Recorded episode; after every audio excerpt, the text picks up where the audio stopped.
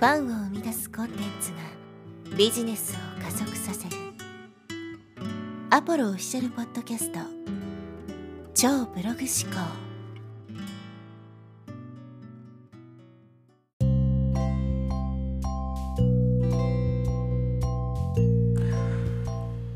はい、えー、こんにちは、ポロです、えー、今日はですね、苦手を武器に変えるというですね、話をしていきたいと思います。例えばですね、自分がパソコンが苦手とかね、えー、そういうものがあると思うんですけど、で、その苦手って、まあ、自分にとってね、あまりありがたくないものだと思うんですよ。むしろそれが弱点となって、なかなかね、こう、自分自身が持てなかったりとか、その苦手っていうものが自分にとってギフトだっていうふうに考えてる人っていうのはまあ少ないと思います。実際その苦手なものをですねじゃあ何かビジネスにしようとかっていう人はいないと思うんですけど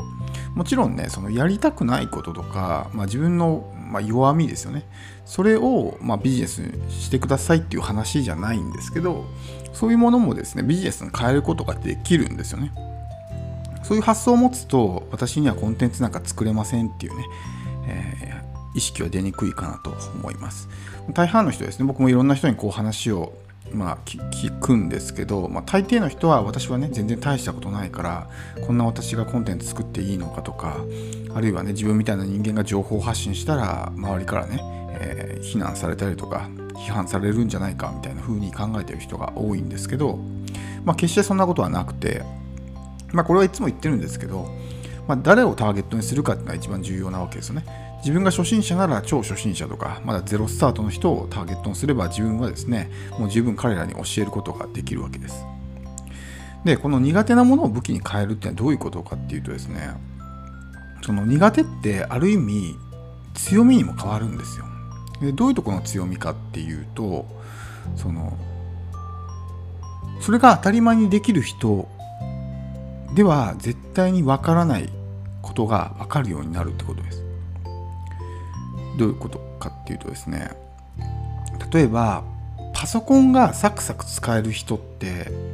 パソコンが苦手な人の気持ちって分かんないと思うんですよ。なんでこんな簡単なこともできないのみたいな風に思うと思うんですね。例えば自分がブログをワードプレスでやっていて特にまあそんなに苦労せずにですねワードプレスを使いこなしているとしたらワードプレスが苦手で使い上手に使えないんですっていう人の気持ちって分かんないと思うんですね。どこにつまずいてんのみたいな。感じになると思うんですよ。まあ、ワードプレスはかなりね、複雑なんで、つまずく人が多いですから、その辺をね、えー、まあ理解できるって人も比較的多いのかなと思うんですけど、じゃあ例えば、スマホありますよね。スマホって多分ほとんどの人は難なく使いこなしてると思うんですよ。ですよね。うん、でも、ネット検索してもらったら分かるんですけど、スマホ教室みたいなものもあるわけですよ。有料ですよ。お金取ってスマホの使い方を学びたいって思ってる人がいるわけですよつまりそういう人たちはスマホを上手に使いこなすことができてないわけですねでもそれが当たり前に何もね考えずにスマホを使いこなすことからできる人からすると何ができないのかわからないわけですよ。彼らの気持ちがわかんないわけです。どこにこのつまずく要素があるのみたいな。こんなね、シンプルで簡単で使いやすい機械のどこにつまずくのっていうのがわかんないわけですよ。ってなるとそういう人たちに寄り添った商品を作ることはできないわけですね。気持ちが分かんないわけだから。そもそもどこにつまずいてるのかが分かんないわけですよ。パソコンも一緒ですよね、うん、例えばパソコンがすごく苦手とか全く今まで使ったことがない人だったらその例えばパソコンサポートみたいなものをねつけてあげると非常に喜びますよね。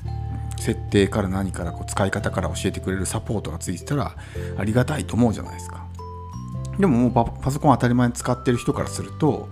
そのもんいらないって何の価値も感じないわけですよね。当たり前に使えるし必要ないわけですよ。だからそこがやっぱりですねこう商品を作る側として結構、まあ、軽視されがちというかねすごい能力を持ってないとダメなんだっていうふうに思いがちなんですけどそうじゃないんですよね。自分たちが本当に難なく当たり前にできるようなことにつまずいてる人たちもいるわけですよ。でそこに気づくことができないんですねその上級者とか、まあ、当たり前にできる才能がある人とかっていうのはもう無意識でそれができちゃうから気持ちが分かんないしかつ何にお客さんがねつまずいてるのかってのは見えないわけです。ってことはそこが彼らにとっての弱点になるわけですね。でもこっちは苦手だからどこにねお客さんがつまずいてどういう苦労してるのかって分かるわけですよ。じゃあそれを解決してあげるような商品を作ってあげればそれだけで喜んでくれるんですね。スマホの例えばアプリのダウンロードの仕方どういうアプリ入れたらいいのかとかねそのアプリをじゃあどういうふうに使っていけばいいのかみたいな細かいレクチャー普通の人はいらないと思うんですけど全く使いこなせない人からしたらすごく価値があるわけじゃないですか。で、その当たり前の情報、まあ、我々にとっては当たり前の情報だと思うんですけど、その当たり前の情報をいかに分かりやすく伝えてあげるのかっていうのも価値なんですね。こは大きなポイントで、その情報の価値ってなんかすごくね、何て言うんですかねレベルの高い情報とかあるいはこう他の人が知らないような貴重な情報とかそういうものじゃないと情報って価値がないっていうふうにね思われがちなんですけどそうじゃないんですよね。その情報が複雑すぎて分かんないとかもうちょっとね細かく砕いて具体的に分かりやすくしてほしいっていうニーズもあるわけですよ。だからそういう人たちにとってはその情報の質が高いかどうかっていうことよりもですねいかに自分にとって分かりやすく伝えてくれるのかってことが重要なわけですね。だからスマホの使い方一つにしても情報の価値で言うならばかなり低いと思うんですよ。ほとんどの人は知ってるわけだから。でも分かんない人からするとそもそもねそのアプリって何みたいなアプリって言葉自体が分かんないみたいなね。人からするとそのアプリっていう言葉を分かりやすくね伝えてくれるってことはものすごく価値があるわけですよ。まあ、パソコン使ってる人は分かると思うんですけど横文字が多いじゃないですか。でしかも専門用語で何これみたいな。でそういうのが分かんないわけですね。でもそれを分かりやすく伝えてくれるもしねそういうコンテンツがあったりとかそういうサービスがあったらありがたいですよね、うん、でもその情報そのものっていうのは大して、まあ、レベルも高くないし価値は高くないわけですよ。だからこの分かりやすく伝えるっていうのも一つのですねまあこの、えー、価値になるというか強みになるわけですね。でもこの分かりやすく伝えるためにはお客さんがどういうことに困っているのかっていうのを理解できてないと当然分かりやすく伝えられないわけですよ。だって自分は例えば当たり前にできることだったら説明すらしないわけじゃないですか。もうここは分かるんで飛ばしますみたいなね。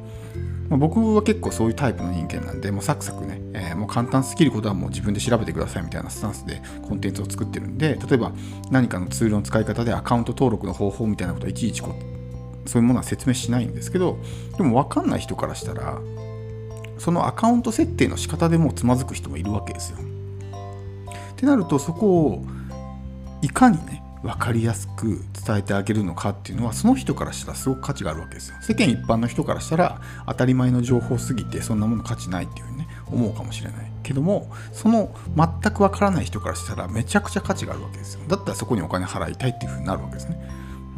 だから普通に考えて自分の感覚で物事を判断すると結構そこにズレが生じるんですよね。おそらくあなたもスマホをね難なく普段から使いこなしてると思うんですけどそういう人からするとスマホのね使い方を習うのにお金を払うなんてそんな発想出てこないと思うんですよ。でそんなスマホを使えるなんて能力がお金に変えられるってないと思うんですねそういう発想が出てこないと思うんですよ。でも実際ネットで調べてみるとスマホ教室みたいなのが出てくるわけじゃないですかお金をね取って